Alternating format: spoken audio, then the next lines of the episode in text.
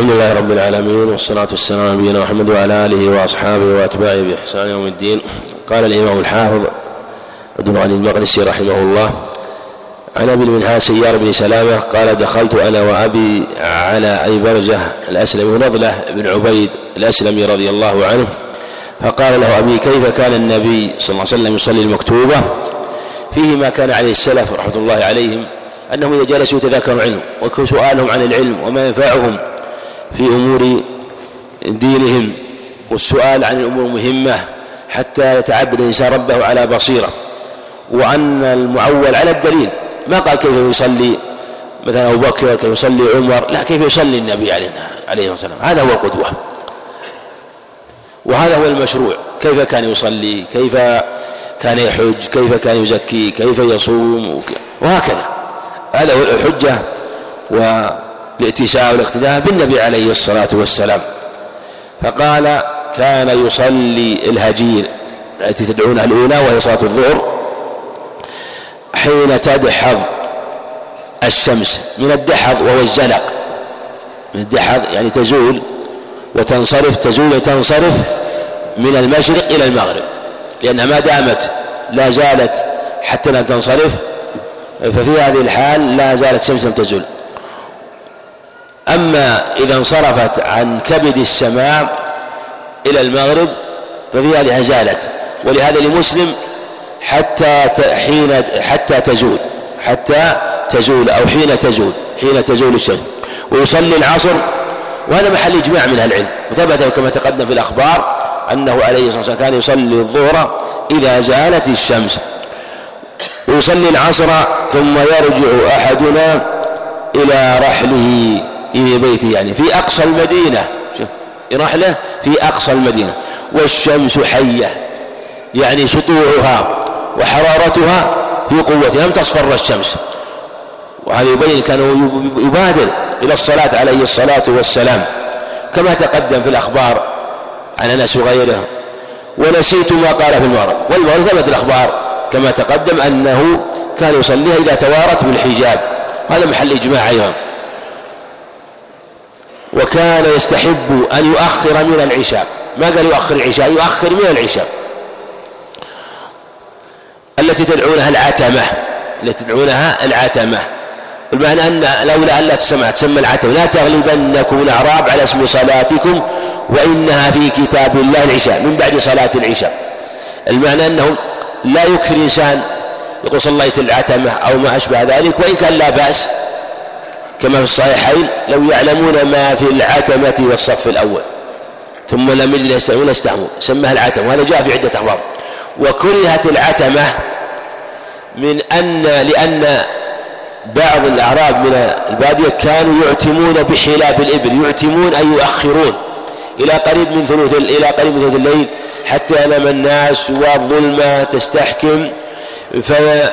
فيسلمون من السؤال لأنهم رووا حلبوها في أول النهار في آخر النهار مثلا قبل ظلمة الليل فقد يأتيهم السؤال فكانوا ربما يعتمون حتى يسلموا من السؤال الذين يطلبون الحليب.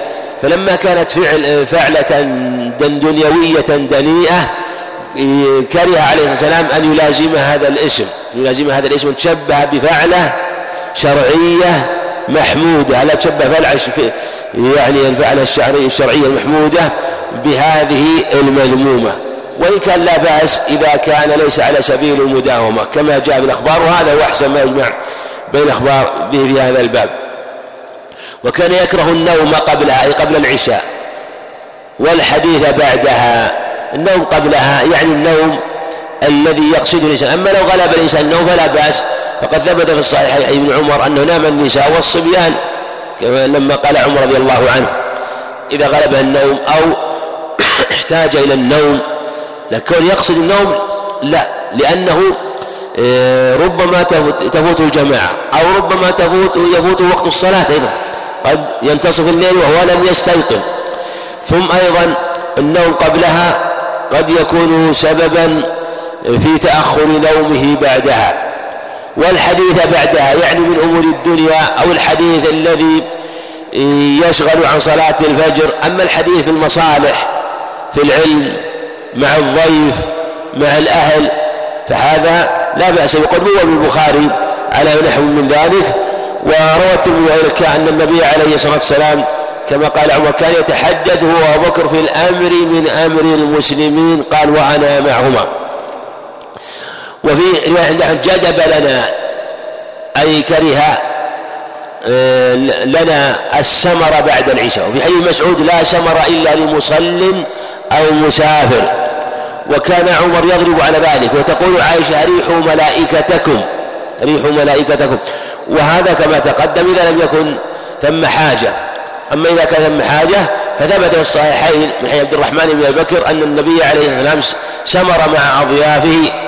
وأن أبا بكر أيضا جاء إلى أضيافه بعدما سمر مع النبي عليه الصلاة والسلام وتحدث عنده إلى هوي من الليل. إلى غير ذلك من الأخبار الكثيرة فهذا لا بأس بل قد يكون مشروع ثبت في الصحيحين أيضا أنه عليه الصلاة والسلام قال أرأيتكم ليلتكم هذه فإنها على رأس مئة سنة لا يبقى ممن هو على ظهر الأرض أحد الآن. وثبت معنا أيضا في حديث جابر في صحيح مسلم وبوب عليه البخاري جماعة في الحديث بعد العشاء وأن في العلم ونحوه ما يكون من هذا الباب وأنه حدثهم عليه الصلاة والسلام. وكان ينفتل أن ينصرف من صلاة الغداة وهي الفجر حين يعني موالاة من الغدو حين يعرف الرجل جليسه. جليسه هل المراد به جليسه المج... الذي بجانبه أو جليسه المجالس له يعني المصاحب له هذا محتمل. حين يعرف الرجل جليسة والأظهر أن يحتمل كان المراد المراد أن يعرف جليسة فالمعنى أنه ربما يرى من وسط الصف أو من آخر الصف وهو في الناحية الثانية من أصحاب من يجالسه فيعرفه حينما ينشق ضوء الفجر فيعرفه بجلسته وهيئته. وإن كان المراد جليسة ليس المصاحب له ورفيقه الذي يجالسه كثيرا فالمراد به يعني الذي بجانبه. المعنى أنه ينشق ضوء الفجر فيبصر وجهه فيعرفه. ولعل هذا هو الأقرب. وفي دلالة على أنه كان يبكر ويبادر بصلاة الفجر عليه الصلاة والسلام وأن هذا هو الأصل بعدما يطلع الفجر ويستعد للصلاة بالوضوء ونحوه ينتظر حتى يجتمع الناس. وكان يقرأ بالستين إلى المئة هذا جاء في أخبار عدة في قراءته عليه الصلاة والسلام وجاءت في روايات كثيرة في قدر ما يقرأ. وهذا نوع منها عن علي رضي الله عنه أن النبي صلى الله عليه وسلم قال يوم الخندق فهو في الطعام الرابع أو الخامس على الخلاف في هذا ملأ الله ويوم الأحزاب ملأ الله قبورهم وبيوتهم نارا كما شغلون عن الصلاة الوسطى حتى غابت في الدعاء على الكفار والكفار يجوز الدعاء لهم. ويشرع الدعاء عليهم ويشرع الدعاء لهم. فيدعى عليهم حينما يستطير شرهم ويحاربوننا ويكثر لهم وندعو لهم حينما يكون ينكف شرهم ونرجو سلامتهم وإسلامهم. وثبت ذلك والبخاري بوب في الصحيح بابين قال باب الدعاء للمشركين وقال باب الدعاء على المشركين. وقال ادعوا على دوس فقال اللهم اهد دوسا وأت بهم. وفي لفظ عند البخاري في الأدب والسند صحيح أنه رفع يديه وقال اللهم اهد دوسا وأت بهم ودعا على قريش عليه الصلاة والسلام. قال اللهم عليك الملأ من قريش اللهم عليك الملأ من قريش اللهم عليك الملأ من قريش اللهم إن سبع كسبع يوسف. ثم دعا على صناديد وكفرة قريش. دعا عليهم عليه الصلاة والسلام في قصة حينما وضعوا السلع سلع الجزور عليه عليه الصلاة والسلام في القصة المعروفة. فالكفار يدعى عليهم ويدعى لهم والنبي دعا عليهم عليه الصلاة والسلام كما في حديث عمر في صحيح مسلم في الليلة السابع عشر في يوم بدر فرفع يديه وجعل يهتف بربه يسأله نصره وأن يذل الكفر فلم يزل يدعو عليه الصلاة والسلام. فالمقصود أنه ثبت هذا وهذا وهذا له مقام وهذا له مقام. قال وعن وفي لفظ مسلم شغلون عن الصلاة الوسطى صلاة العصر. الحديث الأول لم يصرح والحديث الثاني عند مسلم صرح فأخره لأنه صريح. وفي اللفظ الآخر عند مسلم شغلون عن الصلاة الوسطى حتى غابت الشمس وهذا صريح أيضا أنها هي صلاة العصر وهو الصواب وهو قول الجمهور وقال بعض العلماء ومن الغرائب والعجائب بل قال ابن كثير إنه إنها لإحدى الكبر ومن الأمر المستنكر يعني مستغرب مستنكر ما اختاره ابن عبد البر أنها الصلوات الخمس أنها الصلوات الخمس مع إمامته وجلالته اختار هذا القول والأحاديث الصريحة أنها صلاة العصر وجاءت أدلة أيضا. صحيح مسلم عن عائشة تدل على هذا وجاء من حديث مسعود. وقالوا عن عبد الله بن مسعود رضي الله عنه قال حبس المشركون رسول الله صلى الله عليه وسلم عن صلاة العصر لأنه عليه الصلاة والسلام لما جمعوا له الجموع من اليهود وكذلك من مالاهم من المشركين من قبل العرب آه فحبسوا عن صلاة العصر أيام كما في حديث أبي سعيد وحديث مسعود أيضا حتى احمرت الشمس أو اصفرت. وفي أنه لا يجوز تأخير الصلاة إلى احمرار الشمس واصفرارها ولهذا أخروه عليه السلام دل على أصلا لا تؤخر إلا من عذر وحاجة. وفي حديث أنس تلك صلاة المنافق. عند أبي داود كررها تلك صلاة المنافق. وعند مسلم تلك صلاة يرقب الشمس حتى إذا كانت بين قرني شيطان. قام فنقر أربعا لا يذكر الله فيها إلا قليلا. وحدت الصلاة آه، إلى اصفرار الشمس. في حديث عبد الله بن عمرو. وجاء في حديث أبي موسى عند مسلم وحديث بريدة وحديث أبي هريرة. كل هذا على أن هذا وقت هو وقت الضرورة. هو وقت الاختيار إلى إلى اصفرار الشمس وما بعده وقت ضرورة. فقال رسول الله شغلونا عن الصلاة والسلام صلاة العصر. مرع الله أجوافهم وقلوبهم قبورهم نار أو حشى أجوافهم وقبورهم نارا فلم يصلي عليه الصلاة والسلام إلا بعدما غربت الشمس.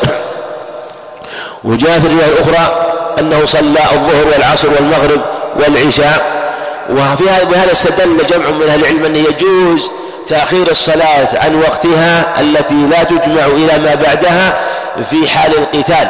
وهذا وإن كان خلاف قول الجمهور لكن اختاره الأوزاعي ومكحول وجماعة من فقهاء الشام الكبار رحمة الله عليهم وبوب البخاري رحمه الله على ذلك وذكر معلقا مجزوما به عن أنس رضي الله عنه أنهم حضروا فتح تستر آه، من بلاد فارس في عهد عمر رضي الله عنه قال ولما حضروا وكان الصحابة رضي الله عنهم عند طلوع الفجر عند طلوع الفجر. ومنهم من هو على الأبواب ومنهم من هو على آه، الأسوار. فلم يتمكنوا من صلاة الفجر لشدة نبل الكفار وقتالهم فلم يصلوها حتى طلعت الشمس. قال أنس فما أحب أن لي بها حمر النعم حمر النعم وهذا في عهد عمر رضي الله عنه. وبهذا أخذ جمع من أهل العلم أنه يجوز أنه يجوز إخراج الصلاة عن وقتها في مثل هذه الحال.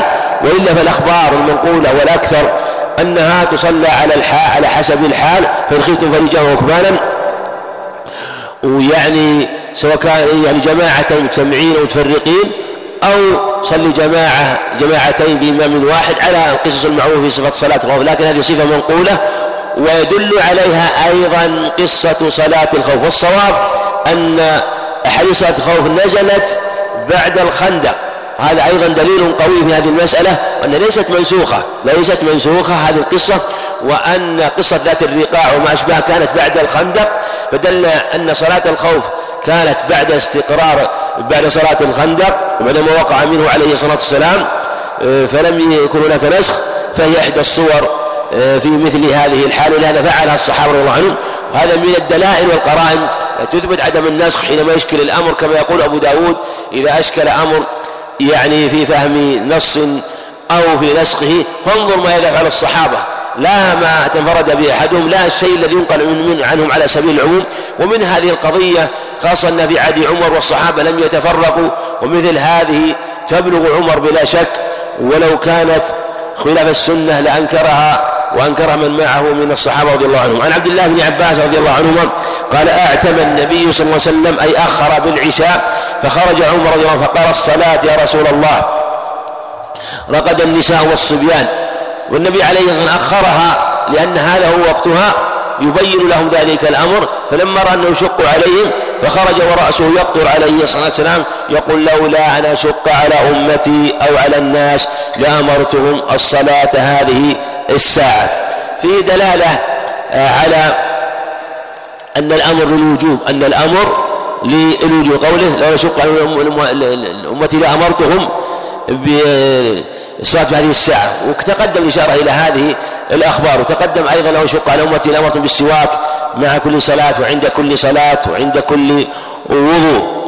وإذا تيسر أن تأخير الصلاة لجماعة محصورين فلا بأس. أو ناس مثلا كانوا في مكان مجتمعين وليس معهم غيرهم فأخروا الصلاة فلهم ذلك. وإلا فالأصل أن تبدأ أن تبادر بالصلاة.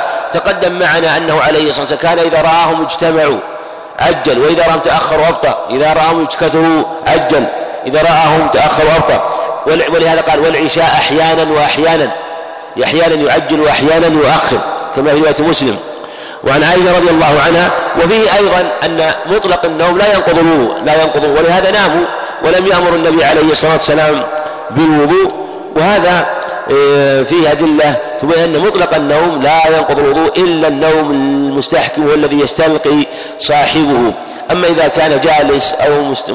يعني متكئ آه، ففي هذه الحالة لا ينقض الوضوء على ظاهر هذه الأخبار. وعن عائشة رضي الله عنها أن النبي صلى الله, صلى الله عليه وسلم قال إذا قيمت الصلاة وحضر العشاء فابدأوا بالعشاء. وعن ابن عمر نحوه ولمسلم عن عائشة رضي الله عنها قالت قالت قالت سمعت رسول الله صلى الله عليه وسلم يقول لا صلاة بحضرة طعام ولا يدافع الأخبثان هذه الأخبار فيه أنه يشرع البداءة بالطعام إذا حضر لكن إذا حضر ليس إذا نضج. لو نضج الطعام وحضرت الصلاة تبدأ بالصلاة لكن إذا حضر إذا قدم في حديث أنس بن عمر وكذلك حديث عائشة. في حديث عائشة صحيح مسلم لا صلاة بحضر الطعام ولا هو يدافعه الأخبث فالأحاديث متضافرة على هذا المعنى وأنه إذا قدم. وفي حديث ابن عمر فلا يعجل أحدكم عن عشائه. وكان ابن عمر في الصحيحين يسمع قراءة الإمام وكان لا يقوم عن طعامه. وكذلك ثبت عن ابن عباس وأبي بن كعب وأنس بن مالك وجماعة من الصحابة أنهم كانوا يأكلون شواء فاذن الصلاة فقالوا لا نقوم وفي أنفسنا شيء روى عنه ابن أبي شيبة. وقال أبو الدرداء كما روى عنه البخاري معلقا مجزوما به من فقه الرجل إقباله على حاجته ثم إقباله على صلاته. وروى الأربعة عن زيد بن أرقم بسند صحيح أن النبي عليه الصلاة والسلام قال إذا إذا إذا حضرت الصلاة وأراد أحدكم الخلاء فليبدأ به قبل أن يصلي. قبل يبدأ به قبل أن يصلي. وهذا كما يقول ابن الجوزي رحمه الله من باب صيانة حق الله سبحانه وتعالى.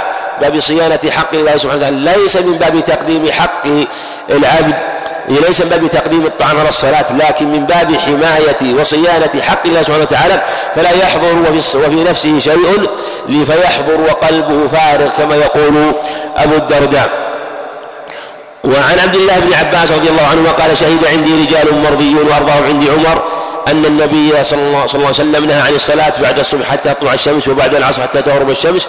وعن أبي سعيد الخدري رضي الله عنه عن رسول الله صلى الله عليه وسلم قال لا صلاة بعد الصبح حتى ترتفع الشمس ولا صلاة بعد العصر حتى تغيب الشمس.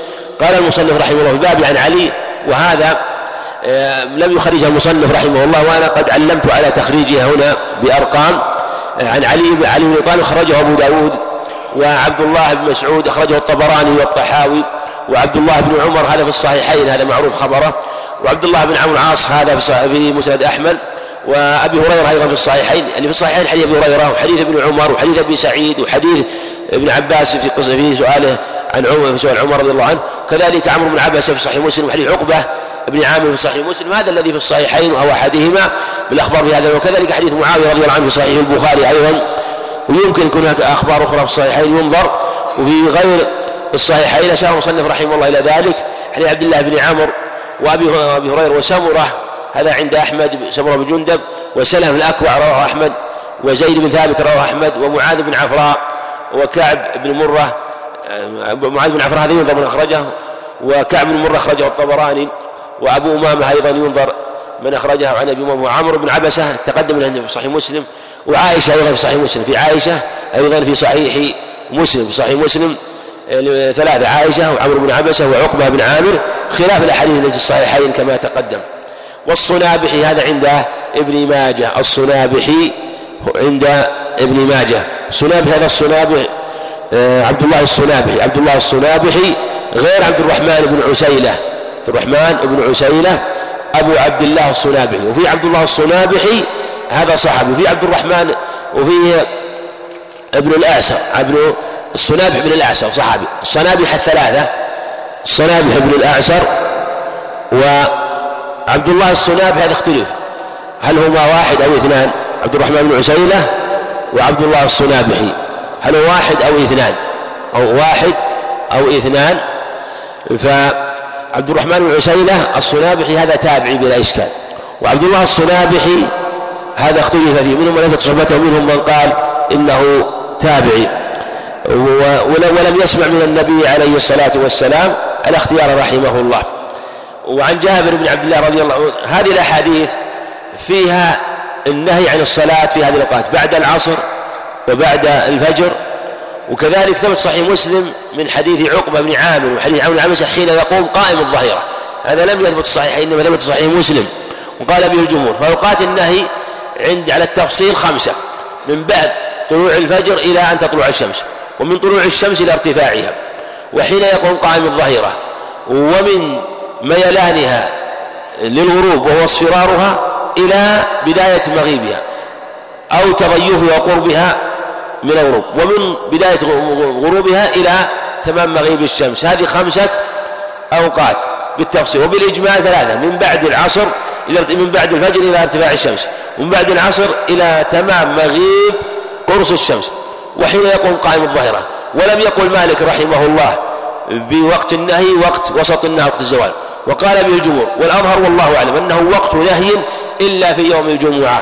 وليس عمدة على حديث حديث أنه عليه الصلاة والسلام قال أنه نهى عن الصلاة آه، عن الصلاة وسط النهار إلا يوم الجمعة حديث ضعيف من طريق ابن أبي سليم ومنطلق وهو, وهو أيضا منقطع آه، في انقطاع أيضا بين آه، أبي قتادة والراوي عنه أيضا.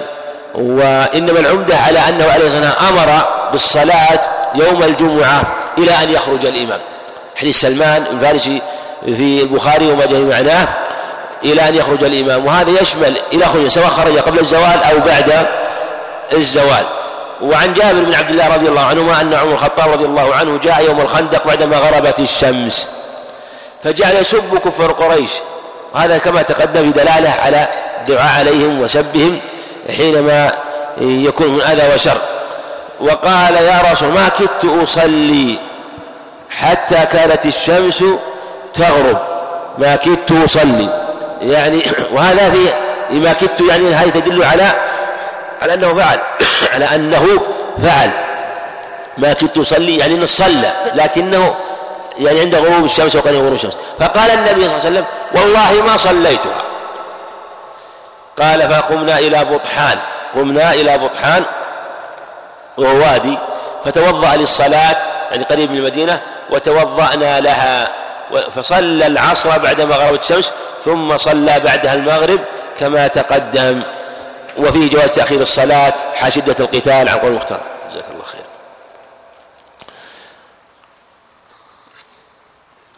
باب فضل صلاة باب فضل صلاة الجماعة ووجوبها. عن عبد الله بن عمر رضي الله عنهما أن رسول الله صلى الله عليه وسلم قال صلاة الجماعة أفضل من صلاة الفذ بسبع وعشرين. وحديث عن أبي هريرة رضي الله عنه قال قال رسول الله صلى الله عليه وسلم صلاة الرجل في جماعة تضع من صلاة بيته وفي سوق خمسا وعشرين ضعفا. حديث عبد الله بن عمر في فضل صلاة الجماعة ثبت معناها يوم حديث سعيد الخدري في صحيح البخاري. لكن في صحيح البخاري أنه بخمس وعشرين ضعفا أو جزءا. كذلك في حديث أبي هريرة خمس وعشرين. حديث ابن عمر سبع وعشرين. سبع وعشرين درجة. وأنا تفضل عن صلاته في حديث هريرة في بيته وفي سوقه خمسا وعشرين ضعفا. خمسا وعشرين ضعفا. وفيه وليس في دلالة على أنها إذا كانت تفضل أنها ليست واجبة. لا قد تقع المفاضلة بين واجب بين يعني بين أمر واجب وغير واجب. قد تقع. أو تقع تقع المفاضلة بين شيئين أحدهما واجب والآخر ليس كذلك. أو بين أمر ممدوح ومذموم كما قال سبحانه أصحاب الجنة يومئذ خير مستقرا وأحسن مقيلا. شوف خير مستقر يعني من الكفار قال خير مع أنهم ليس ليسوا في خير في شر وقعت المقارنة. ها؟ وتقول المسلم خير من الكافر. خير منه وليس ذلك أنه في أنه في مفاضلة بينهم وأنه يعني اشترك في شيء لا. كذلك حين يقول أفضل صلاة الفرد لا يلزم منه أن صلاة الجماعة ليست بواجبة. وجوب صلاة الجماعة تقررت بها الأدلة الكثيرة.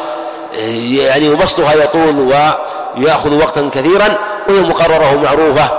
بل هي في الحقيقة نص صريح جزم بها البخاري جماعة من أهل العلم من أئمة الشافعية الكبار ممن خالف ممن خالف مذهبهم. قال صلاة نعم وفي 25 ضعفا ثم قال وذلك أنه إذا توضأ. يعني في بيته يبادر الصلاة فأحسن الوضوء ومن ذلك أن يتمه إيه، الإتمام وأن يسبغه الإسباغ المستحب. ثم خرج إلى المسجد لا يخرجه إلى الصلاة. ما خرج أمر ثاني خرج للصلاة لا ينهزه إلا الصلاة. فهو في صلاة أيضا كما في صحيح مسلم. إن أحدكم إذا كان يعمد إلى الصلاة فهو في صلاة. في حديث قتادة حديث أبي هريرة فعليكم السكينة والوقار. فما أدركتم فصلوا وما فاتكم فأتموا. لم يخطو خطوة وما بين القدمين إلا رفعت إلا رفعت له بها درجة وحط عنه بها خطيئة. فإذا صلى وفيها دلالة على أنه يكتب له حسنة ويرفع ويحط عنه خطيئة. وجاء أيضا في صحيح مسلم حديث أبي بن كعب أن تكتب خطواته إذا رجع والحديث طويل حديث في مسلم لكن أن رجلا كان يقول أبي كعب يأتي إلى المسجد في الرمضاء. لم أرى رجلا أبعد من المسجد أبعد بيتا منه. فقلت له لو اتخذت حمارا تركبه في الرمضاء والحر قال ما يسرني أن بيتي مطنب بجنب بيت رسول الله صلى الله عليه وسلم أو مسجد رسول الله. قال فأعظمت ذلك.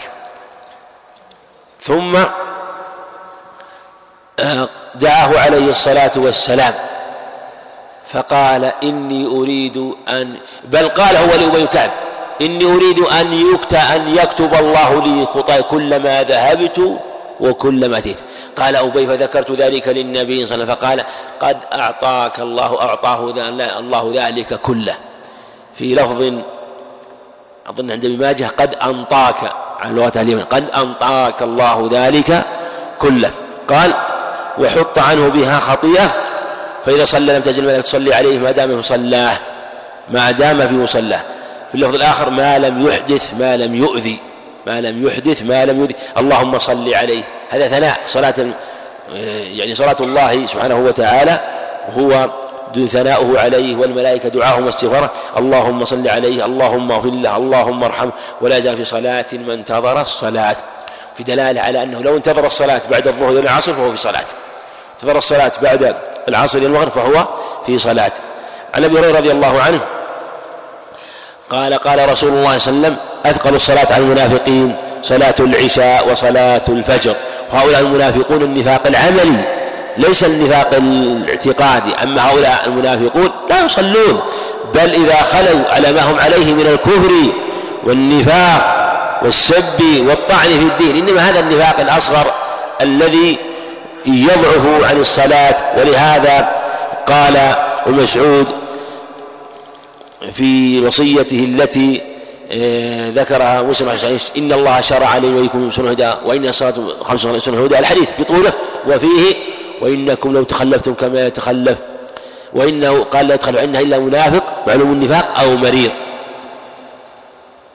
وروى البزار عن ابن عمر قال كنا إذا فقدنا الرجل في صلاة العشاء والفجر أسأنا به الظن.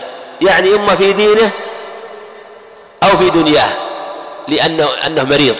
تخلف إما لمرضه أو لأنه تشبه بالمنافقين في تخلفه عنها.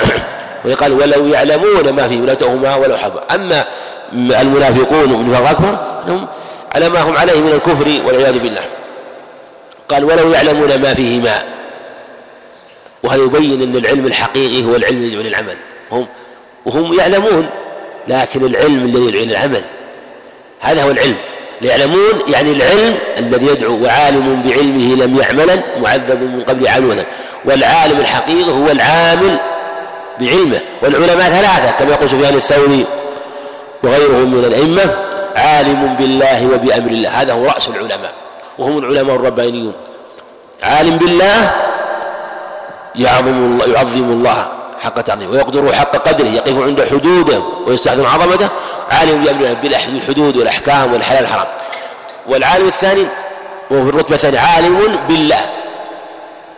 يعني عنده تعظيم الله في قلبه ذلك هو معظم شعاره فإنها من تقوى القلوب. آه، عنده توقف عند الحرمات.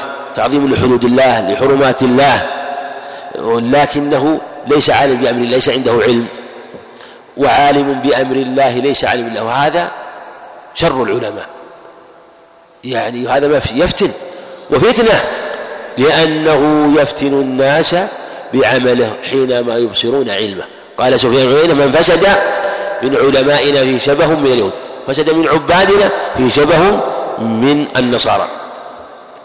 قال ولو يعلمون ما فيه لاتوهما ولو حبوا يعني على الركب ولقد هممت الأمر بالصلاة فتقام ثم أمر رجلا يصلي بالناس في دلالة على أن المحتسب لا بأس أن يترك الصلاة لأجل الاحتساب على من لا يصلي وأنهم يعذرون ذلك كما أراد أهم أن يفعل وهو لا يهم إلا بحق عليه الصلاة والسلام ثم انطلق معي برجال من حزم من حطب إلى قوم لا يشهدون الصلاة وحرق عليهم بيوتهم بالنار دلالة على أن العقوبة ب بالعقوبة بتحريق المال أنه ثابت وثبت فيه نحو خمسة عشر دليل ذكرها شيخ الإسلام في إصلاح الراعي والرعية.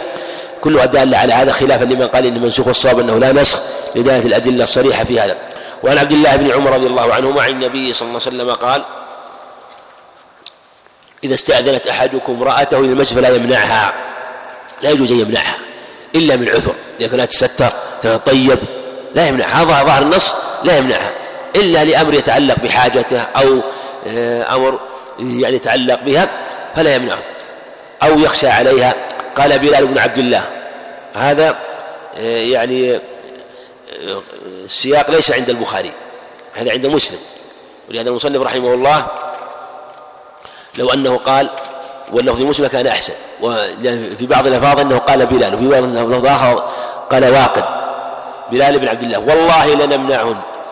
قال فأقبل عليه عبد الله فسبه سبا ما سمعت سبه مثله قط لأنه اعترض من اعتراض لا يحسن بل لا يجوز لكنه ربما يعني أخذ شيء من غيره والحمية وأنه ظن أن الأمر مخصوص كما قالت عائشة لو علم رسول الله صلى الله عليه وسلم أحدث النساء لمنعهن كما منعت نساء بني إسرائيل وهذا اجتهاد من رضي الله عنه فلا كان انعقد في نفسه شيء من هذا وشدد عليه والده عبد الله بن عمر رضي الله عنه. والمعنى يقول يحدثك عن رسول الله صلى الله عليه وسلم كما تقدم في قصة عبد الله مغفل ونحوه. وفي لفظ مسلم لا تمنعوا إماء الله مساجد الله. وهذا اللفظ الحقيقي متفق عليه. لا تمنعوا إماء الله مساجد الله متفق عليه. عند أبي داود بسند جيد من حديث أبي هريرة وليخرجن تفلات وعند أبي داود لا تمنعوا إماء الله مساجد الله وبيوتهن خير لهن من حديث لعل ابن عمر وذاك من حديث هريرة أو بالعكس كذلك حديث زيد بن خالد أيضا عند ابن حبان ولا تمنعوا إماء الله مساجد الله وليخرجن تفلات فالمرأة أفضل صلاة أفضل ما يكون أو أقرب ما تكون من ربها في جوف بيتها بل في قعر بيتها كما في حديث أم سلمة عند ابن حبان. وهو رواه أحمد أيضا بلفظ آخر. أقرب ما تكون المرأة من ربها في قعر بيت في لفظ آخر من وجه ربها في قعر بيت يعني في آخر البيت في المكان المظلم الذي لا يراها فيه أحد. هذا جاءت بأخبار عدة كما تقدم عنه عليه الصلاة والسلام. وفي أحمد من حديث أم حميد أنها قالت يا رسول الله إني أحب الصلاة معك. قال قد علمت ذلك وصلاتك في بيتك خير من صلاتك في دارك وصلاتك في دارك خير من صلاة صلاتك في بيتك خير من صلاتك في حجرتك وصلاتك في حجرتك خير من صلاتك في دارك وصلاتك في دارك خير من صلاتك في مسجد قومك وصلاتك في مسجد قومك خير من صلاتك في في مسجدي شوف رتب عليه في بيتها في حجرتها في دارها في مسجد قومها في مسجد النبي عليه خمس خمس خمس مراتب خمس مراتب. وجعل صلاتها في بيتها. البيت البيت المكان الخاص. خير من صلاة حجرتها. حجرة يعني المكان يكون من محل دخول ومرور للناس بخلاف اللي يكون في داخل كالصف ونحوها لا يراها أحد لا يرى أحد. هذا كما تقدم يدخل زيمة أقرب ما تكون من ربي وهي في قعر بيت. يقال قعر البئر؟ وهي مؤخرة البئر يعني مؤخرة البيت. لكن لو أراد تصلي في المسجد لا بأس لكن بشرط الحشمة والعلماء ذكروا شروط معروفة. فيه مسلم من حديث زينب بن بن مسعود أيما إحداكن شهدت معنا العشاء فلا تصيبن بخورا فلا تصيبن بخورا وكان ابن الزبير بن العوام رضي الله عنه وكان ابن عمر يكره أن تخرج زوجه يخرج ولا يمنعها. فقيل لم تخرجين؟ وهو يكره قالت يمنعني إن أراد يمنعني. قيل لا يمنعك. قالت قول النبي صلى الله عليه وسلم لا تمنعوا إماء الله وجل امتثال وكان الزبير رضي الله عنه يكره ذلك ولكن لا يمنعها. فذكروا عنه مرة أنه دخل آه، يعني كأنه شق عليه ذلك فجاء إلى زوجي إليها من خلفها فقبض عليها من خلفها وهي لا تشعر. ثم لما جاء الوقت الآخر لم تخرج فسألها لما تخرج؟ قالت فسد الناس لا خير فيهم. فسد الناس. يعني احتال رضي الله عنه بهذه الحيلة. فالمقصود أنه أنه لا يمنعها لكن لا يأذنها الإذن الذي آه، يكون فيه تضييع للحدود الشرعية بمعنى أن لا تكون متسترة أو لا تكون محتشمة أشبه ذلك. وعن عبد الله بن عمر رضي الله عنهما قال صليت مع رسول الله صلى الله عليه وسلم ركعتين قبل الظهر وهذه راتبة قبله وركعتين بعده ثبت في صحيح البخاري أنها أربع قبل الظهر وثبت عند أهل السنن من حديث أم حبيبة بسند جيد حديث أم حبيبة رحم من صلى قبل الظهر أربعا وبعدها أربعا لا تمسه النار. لا تمس النار من صلى من حرمه الله على النار. وفي لفظ لو تمسه النار. وفي لفظ حرم الله وجهه على النار. البعض مختلفة. ولكن رواية لا تمسه النار هذه ظاهرة في جميع البدن. حرم الله وجه النار هذه ظاهرة خاصة بالوجه. هذه قد تتفق مع الأخبار الأخرى التي تدل على أنه آه، ربما يقع في النار لا يقع من التفريط كما وقع يقع ناس في النار من المصلين لكن تصيبهم النار إلا دارات وجوههم إلا دارات وجوههم كما في الصحيحين. يعني الوجه وهي مواضع السجود أنها لا تصيب مواضع السجود وهي نار ليست كنار الكفار وأنهم إذا سقطوا في النار كما قال كما في مسلم حديث سعيد الخدري يميتهم الله إماتة فيخرجون منها كعيدان السماسم فيرمون على نهر الحياة والحياة فينبتون كما تنبت الحبة في حميل السيل الحبة جمع حب.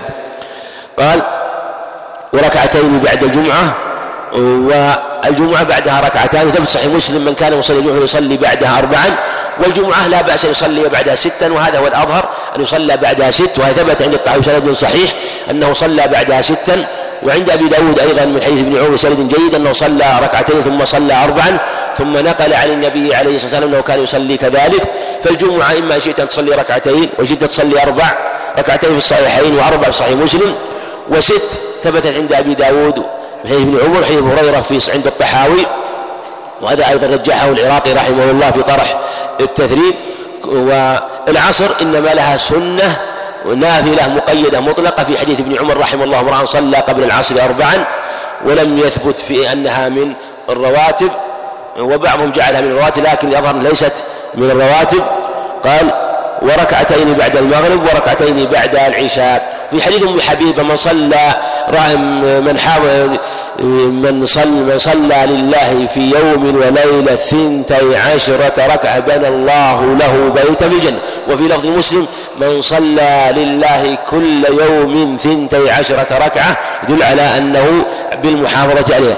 بنى الله له بيتا في الجنة. وجاءت حديث كثيرة أيضا تفصل حديث عائشة يفصل هذه الرواتب وكذلك حديث أم حبيبة ذكر صاحب المنتقى وغيره. وفي لفظ فأما المغرب والعشاء والجمعة ففي بيته. العشاء المغرب والعشاء بيته لأنه الظهر في الغالب يكون في المسجد والناس يأتونه فيصلي عليه الصلاة والسلام. ولهذا لما حب حبسه وفد عبد القيس كما في الصحيحين صلاهما بعد العصر. فسألتهم سلمة فقال حبسني قومك ف أو وفد عبد القيس فهما هاتان فصلاهما بعد العصر عليه الصلاة والسلام والجمعة ففي ففي بيته. أما المغرب والعشاء فالغالب أنه يكون في بيته بخلافه والنهار فإنه يشغل بالوفود فيجلس فيصلي في المسجد وكذلك الجمعة يصلي في بيته. وفي لفظ البخاري أن ابن عمر قال حدثتني حفصة أن النبي صلى الله عليه وسلم كان يصلي سجتين خفيفتين بعدما يطلع الفجر وهما ركعتا الفجر في الصحيحين حديث عائشة وكنت أقول هل قرأ فيهما بأم القرآن؟ هل قرأ فيهما بأم القرآن؟ كان يخفف الركعتين عليه الصلاة والسلام. وفي صحيح مسلم أنه كان يقرأ فيهما قل يا الكافرون قل الله واحد كذلك أيضا في صحيح مسلم عباس أنه يقرأ فيهما الآية بسورة عمران وقولوا آمنا بالله وما أنزل من سورة البقرة وما أنزل إلينا وما أنزل إلى إبراهيم وإسماعيل. وكذلك في سورة آل عمران. قل أهل الكتاب تعالوا إلى كلمة سواء بيننا وبينكم في الركعة الثانية. وجاء رواية أخرى آه، قل يا الكتاب ذكر آية أخرى. المقصود أنها تارة يقرأ هذا وتارة يقرأ هذا دل على التخفيف فيهما في صلاة هاتين الركعتين. وقال وكانت ساعة لا يدخل على النبي صلى الله عليه وسلم فيها آه هذه الساعة وهي قبل الفجر. وثبت أيضا في حديث عائشة في الصحيحين أنه عليه الصلاة والسلام كان يصلي كان يعني يضطجع عليه الصلاة والسلام يصلي ثم يضطجع ركعتي الفجر. وربما اضطجع بعد الوتر. أيضا هذا ثبت كله ثبت اضطجاع بعد الوتر واضطجاعه بعد الركعتين عليه الصلاة والسلام. وعن عائشة رضي الله عنها قالت لم يكن رسول الله صلى الله عليه وسلم على شيء من أنه أشد تعاهدا منه على ركعتي الفجر. وقال وقال لا تدعوهما وإن طلبتم خير. الحديث فيه كلام لكن الحديث دلت على تأكد ركعتي الفجر ومن العلم من أوجبها وهي آكد ركعات الفجر وآكد آكد وهي آكد الرواتب عند بعض العلم ومن بعض العلم قال إن آكدها آه، الوتر ومنهم من قال إن آكدها ركعتي المغرب وسنة المغرب وهذا جاء في حديث محمود اللبيد أنها صلاة البيوت صلاة البيوت آه، ركعة المغرب كما في حديث محمود بن عند أحمد وأنه بل ذهب بعض العلم إلى أنه يجب أن يصليها في البيت وهو مروي عن ابن أبي ليلى ولما ذكر الإمام أحمد قال ما أحسن ما نزع ما أحسن ما نزع. وفي لفظ مسلم ركعة الفجر خير من الدنيا وما فيها. وليس المقصود المقارنة المقصود بيان عظم فضل الصلاة وإلا في الدنيا. كما في الصحيحين أنه عليه الصلاة والسلام قال لموضع صوت أحدكم في الدنيا خير في في الجنة خير من الدنيا وما عليها. باب الأذان. عن أنس رضي الله عنه قال أمر بلال أمر بلال يشفع الأذان وأن ويوتر الإقامة. وعندهما إلا الإقامة إلا الإقامة. والأذان هو الإعلان بوقت دخول الصلاة وهو واجب.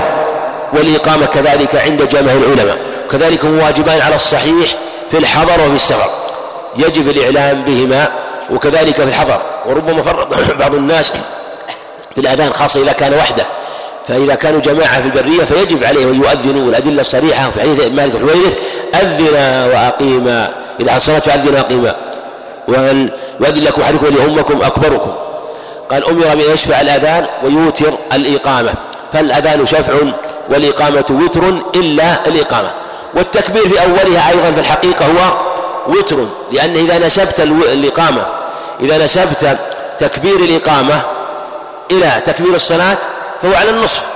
مثل سائر الأذكار الإقامة. فكأنه وتر بالنسبة إليها. إلا الإقامة قول قد قامت الصلاة. وعن أبي جحيفة رضي الله عنه وهو عبد الله السويد صحابي في سنة 74 للهجرة قال أتيت النبي صلى الله عليه وسلم وهو في قبة حمراء من أدم أي من جلد. بدل لا بأس بالأحمر لبسا وكذلك أيضا في يعني بيوت بيوت من من جلد ونحوه سواء كان يجلس عليه أو يستظل به. فخرج بلال بوضوء النبي عليه الصلاة والسلام فمن ناضح ونائل.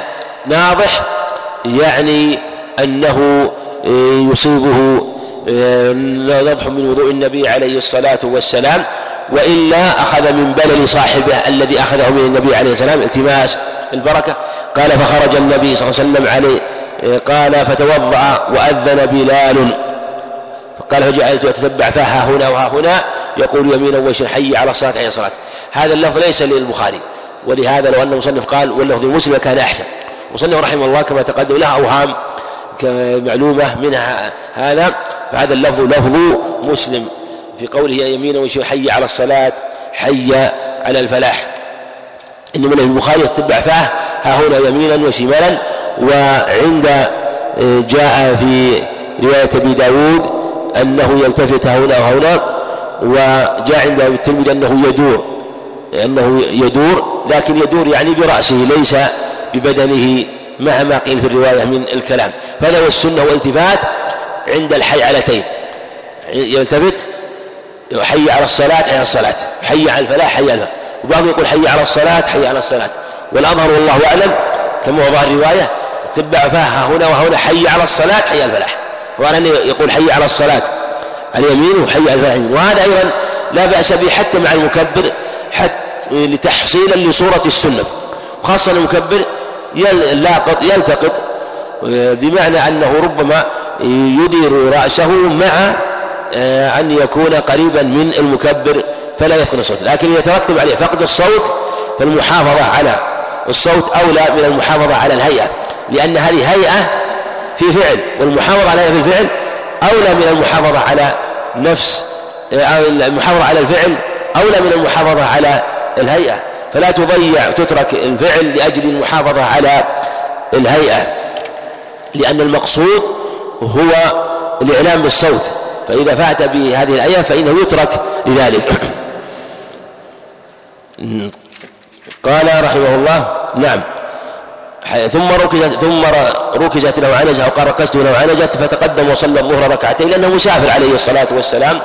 ثم لم يزل يصلي ركعتين حتى رجع إلى المدينة عليه الصلاة والسلام. الظاهر أنه في حجة الوداع آه، كما في حديث أنس أنه مكث في مكة عشرا عليه الصلاة والسلام ويقصر الصلاة. عن عبد الله بن عمر رضي الله عنهما عن رسول الله صلى الله عليه وسلم أنه قال إن النبي يؤذن بليل يعني قبل طلوع الفجر. وثبت في الصحيح حديث مسعود وحديث عائشة كذلك أيضا. يعني أنه يؤذن بليل فكلوا واشربوا حتى تسمعوا أذان ابن مكتوم حتى ليرجع قائمكم آه، بمعنى أنه ينتبه القائم فينتبه إن كان يريد الصوم إن كان وكذلك الصلاة. وثبت حديث محذورة في الأذان بالترجيح هذا في صحيح مسلم. وعن أبي سعيد الخدري رضي الله عنه سعد مالك بن سنان آه، بني خدرة بطن من آه، الأنصار بني خدرة رضي الله عنه. قال قال رسول الله صلى الله عليه وسلم إذا سمعت مؤذن فقولوا مثل ما يقول. حديث عبد الله بن عمر وما في معناه دلالة لا بأس بأن يكون للمسجد مؤذنان أن يكون له مؤذنا وأنه لا بأس أن يؤذن أذان أول لكن لا بد أن يكون مؤذن أذان ثاني. يؤذن أذان ثاني. وفي دلالة أيضا على أن الأذان الثاني الأول قريب. وجاء في رواية آه، عند البخاري معلقا وجاء في مسلم رواية نافع عن ابن عمر وعند البخاري معلقا قال القاسم عن عائشة ما يبين أنه لم يكن بينهما إلا أن ينزل هذا ويصعد. هذا. وأنه قريب ما بينهما وأن لا لا يطول الوقت بينهما. بخلاف ما فعل يعني ربما فعل أحيانا في بعض المساجد خاصة قديما في بعض مساجد المسلمين يؤذن قريب من نصف الليل وهذا خلاف السنة بل يكون قريبا من آخر الليل وهذا هو الهدي المنقول عنه عليه الصلاة والسلام. وابن مكتوم كان رجل أعمى لا يؤذن حتى يقال أصبحت أصبحت أصبحت أصبحت. لا بأس بالمؤذن الأعمى إذا كان له من يدله على ذلك. حديث سعيد الخدري في إجابة المؤذن. سمعت المؤذن فقولوا مثل ما يقول المؤذن. وذهب الأحناف إلى وجوب إجابة المؤذن. والجمهور على الاستحباب. واستدلوا برواية عند مسلم من أنس أن النبي عليه الصلاة والسلام سمع مؤذن يؤذن. يقول الله أكبر الله أكبر. فقال على الفطرة فقال أشهد أن لا إله فقال خرج من النار. استدل الجمهور بهذا على أنه لم يجبه. هذا في نظر في الحقيقة نظر قوي. يعني وأنا قد وقعت على رواية أيضا في مسند أحمد وسندها على ما رأيت سند صحيح أن النبي عليه والسلام أجابه. وقال ترونه؟ يعني هذا الذي يؤذن آه، معزبا أو صاحب معزة. معزب يعني رجل عزب عن أهله وبعد عن أهله فأدركته الصلاة وبعيد عن أهله فأذن وأقام. دلالة على أن الأذان معلوم وأن الصحابة كانوا يبادرون وأن هذا الرجل يؤذن في البرية. والأذان البرية مشروع والنبي أمر به عليه الصلاة والسلام والأخبار فيه كثيرة. ومن أعلى وأحسن ما ورد في هذا ما روى عبد الرزاق بإسناد صحيح سلمان الفارسي رضي الله عنه أن قال إذا كان أحدكم بأرض قيء فأذن وأقام. صلى معه من جنود الله ما لا يرى طرفه. وإن هو أقام؟ صلى معه ملكه. يعني المصاحبان له ومعه دائما. فهذا فضل عظيم. ما الأخبار أخرى في حديث البراء وحديث أبي هريرة وحديث أبي سعيد الخدري في فضل الأذان ورفع الصوت به؟ باب استقبال القبلة. عن ابن عمر رضي الله عنهما أن رسول الله صلى الله عليه وسلم كان يسبح على ظهر راحلته حيث كان وجهه يومئ برأسه وكان ابن عمر يفعله. استقبال القبلة واجب في المفروضة. إلا أنه في النافلة في البرية ليس بواجب. ولهذا كان يسبح على ظهر راحلته حيث كان وجهه للقبلة أو لغير القبلة على جهته. فقبلته جهة سيره. وهذا من باب تيسير أمر التطوع. وكان ابن عمر يفعله. كان ابن عمر يفعله لكن هل يستقبل القبلة وهو يكبر هذا هو السنة. إن تيسر أن تستقبل القبلة أول ما تكبر هذا. ثبت عند أبي داود بسناد صحيح من حديث أنس أنه عليه الصلاة والسلام كان إذا تنفل في على راحلته في في سفره أو في سفره وجه ركاب القبلة ثم لا يبالي حيث وجه بعد ذلك عليه الصلاة والسلام. هذا هو الأولى والأفضل لكن ليس بلازم ليس بلازم أن يوجهه حال تكبيرة الإحرام. وفي رواية كان يوتر على بعيره. هذه رواية رواها عندهم عند الشيخين. كان يوتر على بعيره دلالة على عدم وجوب الوتر. لأنه لو كان واجبا لنزل عليه الصلاة والسلام لما سيأتي. ولمسلم غير أنه لا يصلي عليها المكتوبة. يصلي عليها المكتوبة. وأخرجها البخاري أيضا. هذه الرواية التي قال مسلم هي عند البخاري أيضا. أيضا ودليل على أن الوتر ليس بواجب لأنه كان لا يصلي المكتوبة على راحلته إنما كان يصلي النافلة ومنه الوتر وهذا هو قول الجمهور خلافا للأحناف أن الوتر ليس بواجب. وحديث آه، أصح وأعلى ما ورد ذلك آه، حديث آه، معاذ حديث ابن عباس الصحيحين وهو من رواية معاذ في صحيح مسلم أنه قال أخبرهم أن ما افترض عليهم خمس صلوات. وهذا في آخر حياة النبي عليه الصلاة والسلام السنة العاشرة. هذا من أصرح الأدلة في هذا لا تجب إلا خمس صلوات. لا حديث أخرى قد تحتمل لكن هذا في آخر حياته عليه الصلاة والسلام. وللبخاري إلا الفرائض. وكذلك أيضا آه، في البخاري عن جابر وعن عمرو ربيعة أنه كان ينزل الفريضة غير أنه لا يصلي عليها الفريضة عليه الصلاة والسلام. في حديث ابن عمر حديث جابر حديث عامر بن ربيعة أنه كان عليه الصلاة والسلام لا يصلي الفريضة على راحلته وهذا من الصحابة دليل على أن الفريضة لا يجوز أن تصلي على الراحلة إلا في حال الحاجة كما يكون مطر أو الأرض مثلا فيها طين ويشق على ذلك أو إنسان خائف أو مثل إنسان في الطائرة حضرت الصلاة مثلا. فلا يستطيع أن يصلي فهذا قائم فيصلي في كرسيه يصلي كرسيه والسنة يصلوا جماعة يعني. كثير من الناس يعني ربما يغفل عن هذا. يعني من السنة إذا حضرت الصلاة والناس في الطائرة أن يصلوا جماعة ولو كانوا جماعة الكرسي يصلي بهم أحد فإن تيسر أن يكون أمامهم طيب. وإن يوجد من يصلي لو يصلي بهم من وسطهم. من كان وسطا يصلي يصلون خلفه. فإن استطاعوا أن في حال القيام أن يقوموا ويركعوا وإلا فيصلون إيماء. إذا فصلاتهم جماعة أفضل وأولى. والنبي والله عز وجل شرع صح. يا وإذا كنت فيه فاقمت الصلاة فلتقم طائف معك ولياخذوا أسلحتهم فاذا سجدوا فليكونوا من ورائكم ولتأتي طائفة أخرى لم يصلوا فليصلوا معك. فأمر الله عز وجل بصلاة الخوف بصلاة الجماعة في الخوف وأن يكونوا جماعتين مع أنه يمكن يصلوا صلاة أمن وتفوت هذه المحاذير مع انه يقع فيها محاذير. لو فعلت في حال الاختيار والاطمئنان لبطلت الصلاة بالإجماع. وهو كثرة الحركة والإيماء بالركوع أحيانا عند شدة الخوف وذهاب جماعة وإتيان جماعة كله لتحقيق صلاة الخوف لصلاة الجماعة.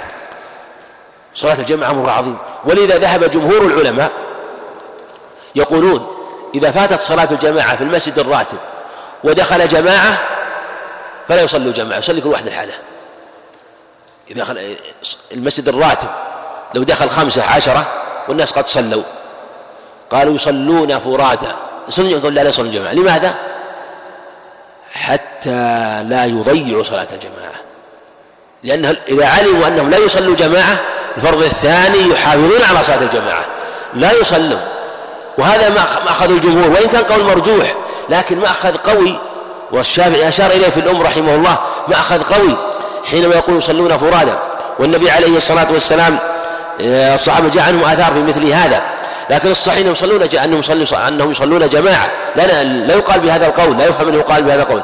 لكن انظر إلى مأخذ الجمهور رحمة الله عليهم مأخذهم مأخذ عظيم لأجل الاجتماع لأجل الائتلاف والائتلاف والإجتماع أمره عظيم في الشريعة. كثير من الناس يضيعه بأدنى كلمة. يفسد القلوب يفسد النفوس. والشريعة جاءت بالإجتماع والائتلاف وسدت باب الفرقة. في صلاة الجماعة حتى نزع الجمهور إلى هذا وقال إذا دخل جماعة بعد الإمام الراتب فلا يصلون جماعة بل يصلون فرادى كأنه عقاب لهم. لماذا تأخرتم عن الصلاة؟ إن كنتم تريدون الجماعة؟ فبادروا وبكروا. أنتم أشبه ما يكون بمن خالف. وهذا واضح لأن حينما يرى أن كل واحد يصلي وحده منظر ليس لائق وليس مناسب. المرة الأخرى يبادر وقال أخشى أن تفوتني الصلاة فأصلي كل واحد وحده.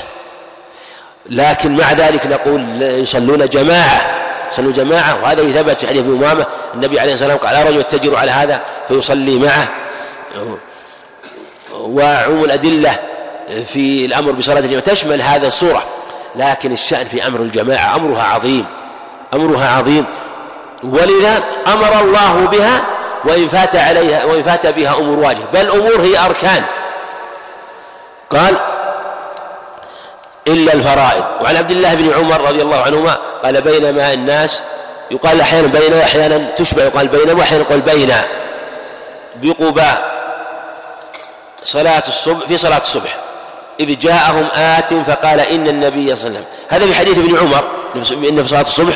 حديث البراء في صلاة الظهر أو العصر وكلاهما في الصحيحين. ولا منافاة.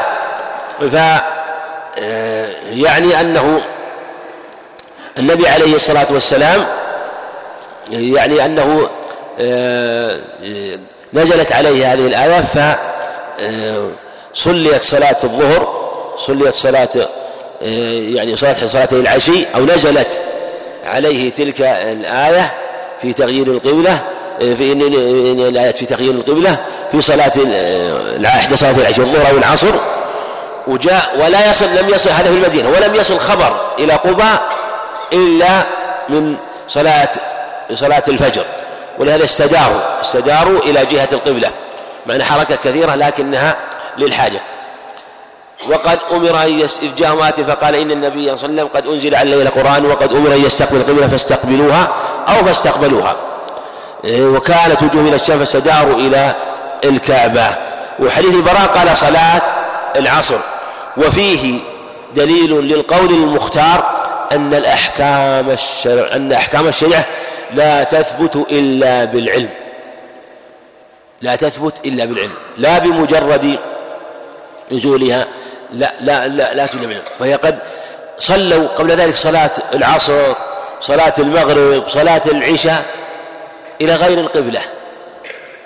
لكن لم يعلموا إلا الفجر ولم يؤمروا بإعادة تلك الصلوات. فدل على أن الشرع لا تثبت إلا لينذركم به رسلا مبشرين ومنذرين لئلا يكون على الله لئلا يكون الناس الله حجة بعد الرسل وقال النبي عليه الصلاة والسلام لا يسمع بي يهودي ونصري فعلق بالسماع. فكل أدلة معلقة بالسماع. وأدلة كثيرة على هذه القاعدة مذكورة في كلام العلم. عن أنس بن سيرين رضي الله رحمه الله ورضي عنه قال استقبلنا أنسا حين قدم من الشام فلقيناه بعين التمر. وهذه لها قصة في التاريخ عين التمر. وأخذ منها سبي كان منهم أئمة.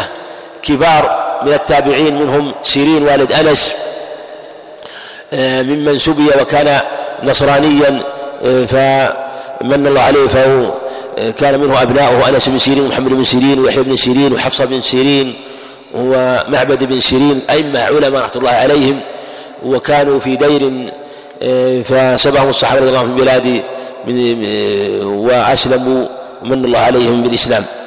في هذه عين التمر هذه.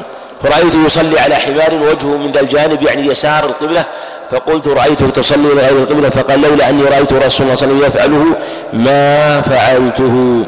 وهذا كما تقدم دلالة على أنه يصلى على الراحلة حيثما كان وجهه وهذا لأجل لا ينقطع على سيره ولأجل لا ينقطع عن العبادة. باب الصوف كم الساعة الآن؟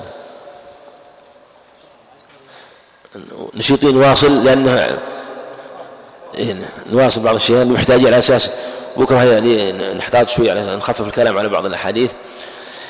باب الصفوف عن أنس رضي الله عنه مالك رضي الله عنه قال قال رسول الله صلى الله عليه وسلم سووا صفوفكم في تسوية الصفوف من تمام الصلاه سووا هذا أمر والأمر وجوب. وهذا اختاره البخاري خلاف الجمهور قال باب إثم من لم يتم الصفوف. وهذا هو الصحيح أن تسوية الصفوف واجبة والنبي أمر بها عليه الصلاة والسلام. بتسوية الصفوف. قال ألا تصفون كما تصفون الملائكة عند ربي؟ قالوا كيف يصفون؟ قال يتراصف يتمون الصف الأول. يتراصون في الصف يتمون الصف الأول في الأول ويتراصون في الصفوف. وقال أتموا الصف الأول فلو وما كان من نقص فليكن في المؤخر. وقال لا يزال قوم يتأخرون حتى يؤخرهم الله. والحديث هذا كثير عن النبي عليه الصلاة والسلام. في حديث ابن عمر عند أبي داود أنه عليه الصلاة والسلام قال حاذوا بين الأعناق وحاذوا بين الأعناق وسدوا الخلل ولينوا بأيدي إخوانكم ولا تذروا فرجات الشيطان. ومن وصل صفا وصله الله. ومن قطع صفا قطعه قطعه الله. فيجب وصل الصفوف. هذا هو ظاهر الأدلة. وعن نعمان بن بشير رضي الله عنهما. نعم. نعم.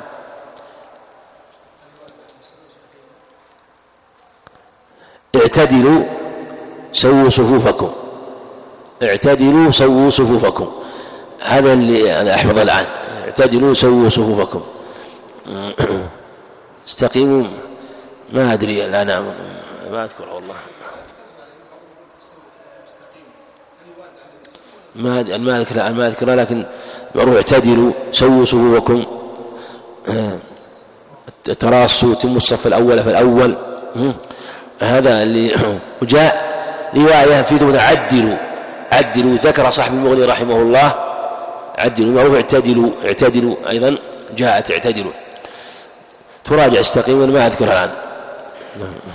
أن الإمام بشير رضي الله عنهما قال سمعت رسول الله صلى الله عليه وسلم قال لتسون, لتسون صفوفكم أو ليخالفن الله بين وجوه. هذا الصحيحين. عند أبي داود بسناد جيد أو ليخالفن الله بين خالفن الله بين قلوبكم. ولمسلم كان رسول الله صلى الله عليه وسلم يسوي صفوفنا حتى كأنه يسوي بها القداح وهو السهم الذي يعني يسوى حتى يكون جاهز للرمي يعدل ما يكون في زيادة من هنا ومن وكان يتخلى الصوف كما في بدأود من بسند صحيح من ناحية إلى ناحية الصوف عليه الصلاة والسلام.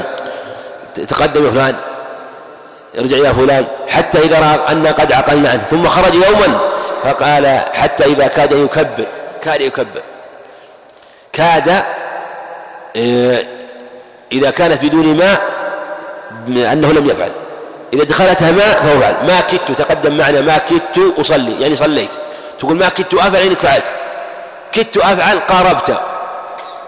فذبحوها وما كادوا يفعلون. وما يعني ذبحوها. قال وما كانوا يفعلون. فإذا جاءت معها ما فأنه فعل. بعد أن كاد أو يقول كما عبر بعضهم كيدودة بعد أن كاد أن لا يفعل. حتى كاد أن يكبر يعني لم يكبر كاد. فرأى رجلا باديا صدره فقال عباد الله ما نص عليه لكن عم ما باله قام هكذا. لأنه عليه اجتهد وكان يسوي الصفوف ثم بدأ صدر بعضهم فربما كان غفل لتسون صفوفكم. أو ليخالفن الله بين وجوهكم العقوبة حاجة والعياذ بالله. ولا ترى قوما يعني مساجد الصفوف مختلفة إلا ويكون بين خلاف أبدا.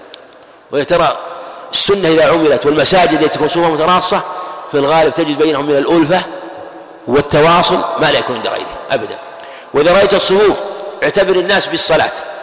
إذا تصوف فيها خلل ورة تقارب بينهم فيأبى بعضهم ربما أحيانا يهز جانبه تخشى نفسك. يعني ربما يلتفت بعضهم. يعني يريد ماذا ماذا تريد؟ يعني لو أردت أن تقول يعني مثل ما قال النبي عليه الصلاة والسلام لينوا يعني إذا ضع يده على كتفك لين بيده يدعوك إلى الخير. لينوا بأيدي إخوانكم. فربما يحصل بينهم آه، تفرق آه، يعني آه، وتكون هذه المسافة قد يدخل فيها رجل أو رجلان أحيانا. لو تقارب بين ثلاثة أو أربعة خمسة يتسع لمقام رجل بالراحة كما يقع كثيرا في المساجد. وهذه لا شك من المصائب في إضاعة أمر الصلاة. وكما ذكر أبو, قد أبو الدرداء وأنس رضي الله عنهم. ولمسلم نعم لا تسنصوا أو ليخالفن الله بين وجوهكم. والأمر بإتمام الصفوف كما تقدم الصفوف الأول. وأفضل الصفوف أولها خير صفوف الرجال أولها وشر آخره خير صفوف النساء آخره وشر أولها هذا إذا إذا كان النساء ليس بينه وبين ساتر لكن إذا كنا مستورات عن الرجال فحكم النساء حكم الرجال فخير صفوف النساء أولها لكن إذا كان ما هناك يعني حاجة ساتر فالبعيد عن الرجال هو أولى.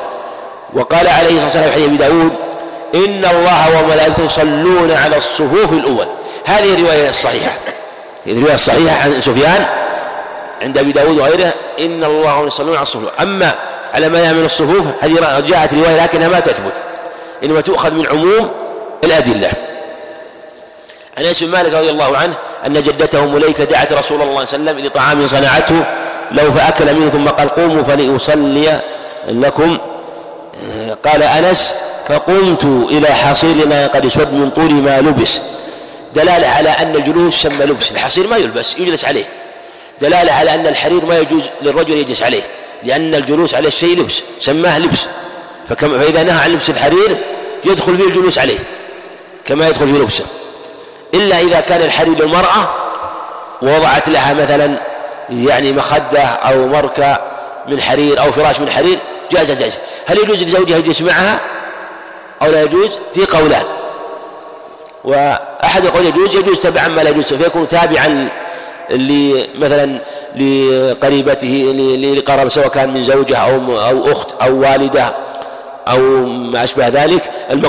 المقصود أنه في آه، يجوز على أحد القولين للرجل أن يجلس عليه في هذه الحال. قال فنضحته بماء فقام عليه رسول الله صلى الله عليه وسلم وفي أحيان لا بأس يعني من التوقي والنضح آه، من الشيء من باب التطهير يعني وقد يكون النضح لأجل ما علق به. ليس المعنى أنه نجاسة لا نضح ما علق به من شيء من الأذى والوسخ. قد اسود من طول الاسود لهذا نضحه ليزيل بعض ما فيه آه، من الأثر.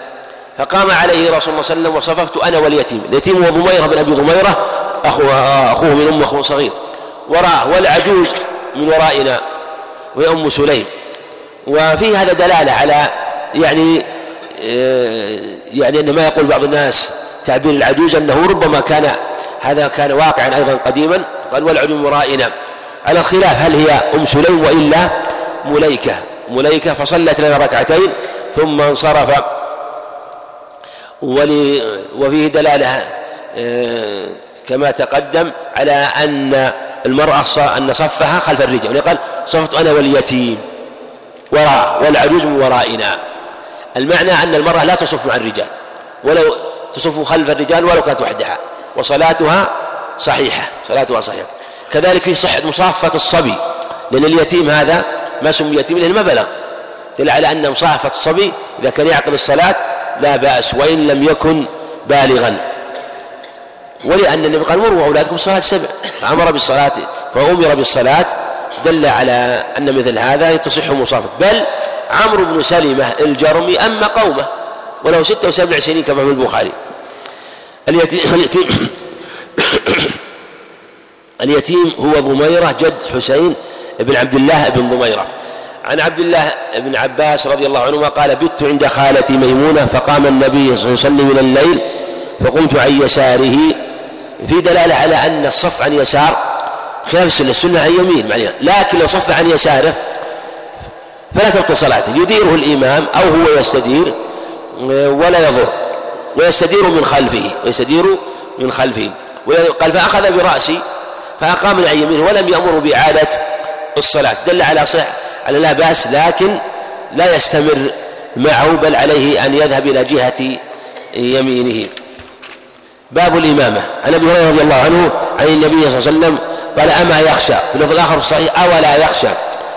الذي يرفع رأسه قبل الإمام عند عند أبي داود بسند صحيح وهو ساجد.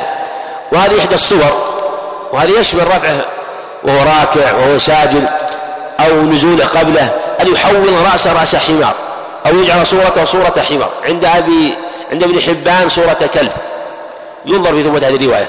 قال العلماء إن العلة في ذكر الحمار إشارة إلى عدم الفطنة وعدم الفهم. وثقل. كيف تسابق الإمام هل تستفيد؟ يعني أنت في الحقيقة لا تستفيد. لن تسلم إلا مع الإمام ما الفائدة المسابقة؟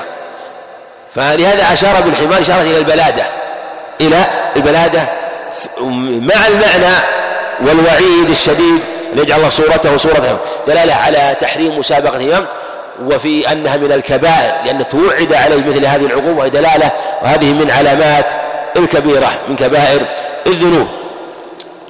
كذلك المسابقة للإمام. هل تبطل بها الصلاة مطلقا أو إذا سبقه بركن أو إلى ركن؟ المذهب يقول إذا سبقه إلى ركن.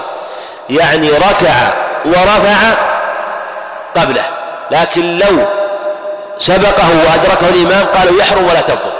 والصواب أنها تبطل لأن الحديث لم يفرق. والنهي يقتضي الفساد. هذه القاعدة. فكيف نقول لا تبطل إلا إذا ركع قبل الإمام؟ ورفع قبل أن يركع. بل نقول إذا سبق عامدا عليه بطلت صلاته. عن أبي هريرة رضي الله عنه قال عن النبي صلى الله عليه وسلم إنما جعل الإمام ليؤتم به فلا تختلفوا عليه فإذا كبر فكبروا. وهذا في الصحيحين أيضا آه، من حديث أنس وجاء من حديث عائشة وهو إنما جعل الإمام ليؤتم به. الإمام يتبع. يؤتم به. وهذا المراد في الأفعال لا في النية على الصحيح خلافا للجمهور. وقول الشافعي في هذه المسألة صح لا يضر الاختلاف في النية. ولهذا فسره قال فلا تختلفوا عليه. ثم قال فإذا كبر فكبروا. فسر. لا يسابق في الأقوال يعني في تكبيرة إحرام. هذا المراد. في, في الأقوال القصد في تكبيرة إحرام. أما بعد ذلك فقال فإذا وإذا ركع في الأفعال فلا تركع قبله لا تسجد قبله. عند أبي داود بإسناد صحيح وإذا ركع فاركعوا ولا تركعوا حتى يركع. وإذا سجد فاسجدوا ولا تسجدوا حتى يسجد. قال وإذا قال سمع الله لمن فقولوا ربنا ولك الحمد. وهذه ورد فيها أربع صيغ أتمها كلها صحيحة. أتمها اللهم ربنا ولك الحمد. الجمع بين اللهم والواو. يليها أو يقابلها بدون اللهم ربنا لك الحمد. الصفة الثالثة اللهم بدون واو اللهم ربنا لك الحمد. الصفة الرابعة ربنا ولك الحمد. وكلها روايات صحيحة ثابتة عن النبي عليه الصلاة والسلام. بعضها في الصحيحين وبعضها في أحدهما. وهنا إذا قال سمع الله حميده دلالة على أن الإمام هنا يقول سمع الله حميده والمأموم لا يقول سمع الله حميده كما قول الجمهور خلافا للشافعي. إنما يقولها الإمام والمنفرد أما المأموم فيقول ربنا ولك الحمد عند الرفع. فإذا استقام إذا يدعو بالدعاء ملء السماوات والأرض ملء بينهم ملء ما الشيء أهل الثناء حق ما قلب وكل لك عبد اللهم لا مانع وطيت ولا معطي ولا ينفع ذا الجد منك الجد. هذا ثبت فيه ثلاثة أحاديث صحيح مسلم حديث ابن أبي أوفى حديث ابن عباس حديث سعيد الخدري بألفاظ متقاربة في هذا الحديث العظيم بعد الاعتدال. وإذا سجد فاسجدوا وإذا صلى يصلوا جلوسا أجمعون. عن عائشة رضي الله عنها قالت صلى رسول الله صلى الله عليه وسلم في بيته وهو شاك يعني مريض عليه الصلاة والسلام. وجاء في صحيح مسلم حديث جابر أنه وحديث أنس أيضا آه، جاء أيضا أنه سقط وجحش شقه عليه الصلاة والسلام يعني جرح فصلى جانب صلى وراء قوم قياما. وهذه احتمال الشكاية الله أعلم هل هي من سقوط أو من مرض. في الحديث الآخر كما تقدم سقط وجحش شقه عليه الصلاة والسلام. فأشار إليه فلا بأس بالإشارة في الصلاة عند الحاجة. أما حديث من أشار إشارة تفهم عنه فليعد صلاته هذا حديث ضعيف رواه أبو داود وحديث بل حديث منكر لا يصح. استدل به الأحناف لكن دل على جواز الإشارة وثبت في صحيح البخاري أنه أشار عليه الصلاة والسلام لما آه، أرسلت أم سلمة الجارية فأشار إليه قال إشارة إليك فاستأخري. آه، فالإشارة عند الحاجة لا بأس بها ومن الإشارة بالسلام أيضا. أن يجلسوا. فلما انصرفوا قال إنما جعل لمن يؤتم به. يعني إذا صلى جالسا جلوسا فلا تختلفوا عليه. فقولوا رب آه، نعم. فإذا ركع فاركعوا. الحديث وإذا ركع رفع فارفعوا. والمعنى فارفعوا يعني إذا استتم رافعا. إذا استتم ساجدا. في حديث آه، البراء بن آه، حديث لعل حديث البراء كان عليه الصلاة والسلام إذا سجد لم ينحط منا أحد أو يسجد أحد حتى يستتم ساجدا حتى يستتم ساجدا. لكن لو أنه تابعه بدون مساوقة ومسابقة فلا بأس به لا بأس به. لكن السنة والأكمل أنك لا تسجد حتى يسجد لا ترفع حتى يرفع وهكذا. نعم.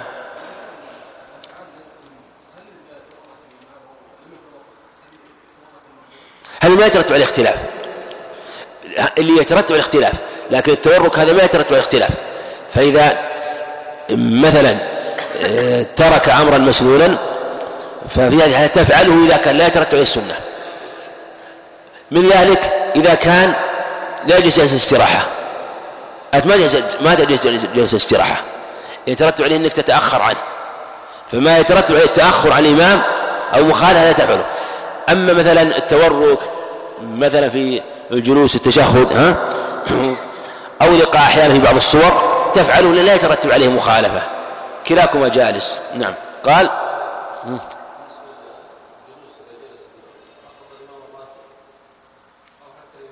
لا الظاهر عام الظاهر إنه عام ما هو خاص بالإمام الراتب لأنه قال إنما جعل الإمام يعني أي إمام يصلي هذا هو الظاهر والله أعلم.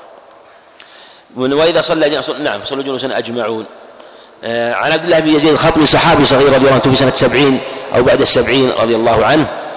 آه قال حدثني البراء بن عازب وابو الحارث الأنصاري صحابي وابوه الصحابي توفي سنة 72 وهو غير كذب قال كان رسول الله صلى الله عليه وسلم إذا قال سمع الله حمده لم هذا هو حديث البراء أنا ذكرت حديث البراء بن عازب وجاء في صحيح مسلم لعل في صحيح مسلم أيضا شيء آه، بهذا المعنى يراجع. إذا قال سمع لم يحن أحد من نظر حتى يقع ساجدا ثم نقع سجودا بعده. شوف حتى يقع لفظ حتى يستتم ساجدا حتى يستتم ساجدا. لكن كما تقدم هذا هو السنة وليس واجب. وعن أبي هريرة رضي الله عنه أن رسول الله صلى الله عليه وسلم قال إذا أمن الامام فأمنوا يعني إذا قال آمين. كما في الصحيحين إذا قال الامام آمين. إذا قال الامام غير المغضوب عليهم والضالين فقولوا آمين. فمن وافق تامينه تامينك غفر ما تقدم به. عند أبي داود بسناد جيد فإن الإمام يقول آمين وإن الملائكة في السماء تقول آمين. فإذا وافق إحدى أخرى غفر له ما تقدم من ذنبه. فمن وافق تأمين تأمين الملائكة اختلف الموافقة ما هي هل هي في القصد وأن تكون خالصة أو في الوقت؟ والظاهر أنه في الوقت لرواية أبي داود فإن الإمام يقول أمين والملائكة في السماء تقول أمين فإذا وافقت إحداهما الأخرى غفر له ما تقدم من ذنبه. دل على مشروعية التأمين وفي دلالة على الجهر ب آه، الجهر به وهذا هو الصواب. رواية أبي داود من حديث وائل بن حجر أنه عليه الصلاة والسلام جهر بآمين. هذه رواية سفيان خلافا لشعبة أنه قال أسر بآمين والصواب مع سفيان أنه جهر بآمين عليه الصلاة والسلام. وفي حديث بلال بلال عند أبي داود وهو منقطع أنه قال يا رسول الله لا تسبقني بآمين لا تسبقني بآمين. وعند ابن ماجه أن أن أنه يؤمن أن الإمام كان يؤمن أنه كان أنه إذا أمن عليه السلام وحتى إن نسمع للمسجد لجة. هذا يراجع هل هو يعني في عهد النبي صلى الله عليه وسلم أو في عهد الصحابة بعد ذلك قال قال حتى إن نسمع للمسجد لجة يعني من رفع الصوت بآمين. والمعنى اللهم استجب. عن أبي هريرة رضي الله عنه أن رسول الله صلى الله عليه وسلم قال إذا صلى أحدكم للناس امهم سواء في يعني إذا أم الناس في فرض أو نفل والنفل من باب أولى فليخفف. لماذا؟ فإن فيهم الضعيف زاد مسلم والصغير. والسقيم المريض وذا الحاجة صاحب الحاجة. هذه لم يخرجها البخاري من حديث أبي هريرة إنما خرجها من حديث أبي مسعود كما حديث أبي مسعود ليست من حديث أبي هريرة ذكر المصنف رحمه الله وليست عند البخاري. وإذا صلى أحدكم نفسه فليطول ما شاء فليطول ما شاء. نعم.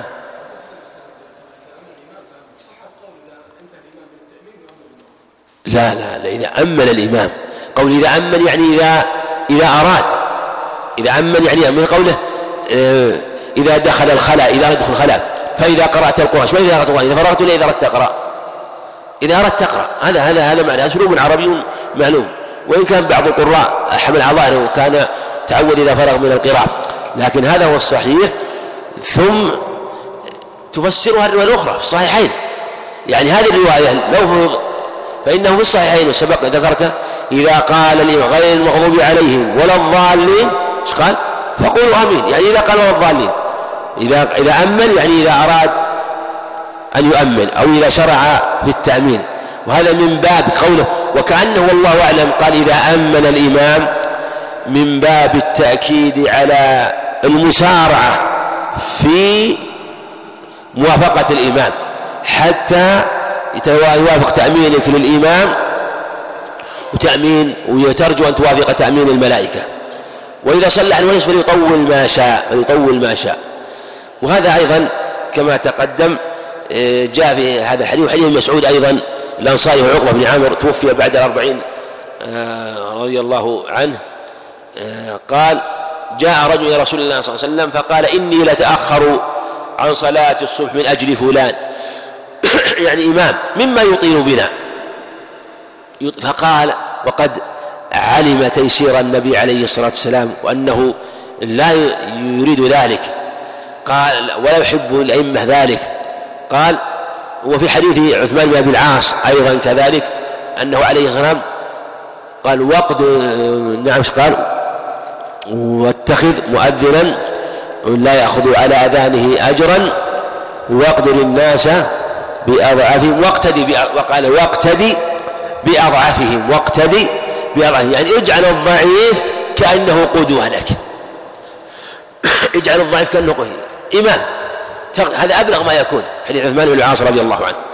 قال مما يطيل من قال فلم فما رأيت النبي صلى الله عليه وسلم غضبا في موعظة قط أشد. يعني هذا أشد. صفة لمصدر يعني غضبا أشد. مما غضب يومئذ. هذا نبه لبعض الشراح أنه فيه محذوف تقديره آه، يعني غضبا أشد يعني آه، غضب غضبا شديدا عليه الصلاة والسلام حينما سمع هذه القصة يومئذ. فقال يا أيها الناس إن منكم منفرين. هذا مصيبة ولا شك يا إخواني أن التنفير عن الدين مصيبة. وأعظم ما يكون حينما تحصل الفرقة والاختلاف يأتي قوم فينفرون عن الدين بزعم الدين وأنهم يدعون إلى الدين. وهذه مصيبة وبلية عظيمة. قال عمر رضي الله عنه فيما صح عن النبي شيبة لا تبغضوا الله إلى عباده. دين الله يسر. ويسع الناس. ويرفق بالناس. فعليك أن تكون كذلك. وما دخل يفق شيء إلا زانه. وكان النبي يوصي بذلك كثيرا عليه الصلاة والسلام. جزاك الله خير. قال يا أيها الناس إن منكم منفرين. يعني أتى على سبيل العموم. فأيكم أما الناس فليوجز. فإن من ورائه الكبير يعني السن والضعيف البدن إما لصغره أو كبره أيضا أو مر ولا الحاجة. إنسان قد يأتي إنسان صاحب حاجة. فصلي أدي السنة والسنة تسع الجميع ولا تطيل إطالة تنفر.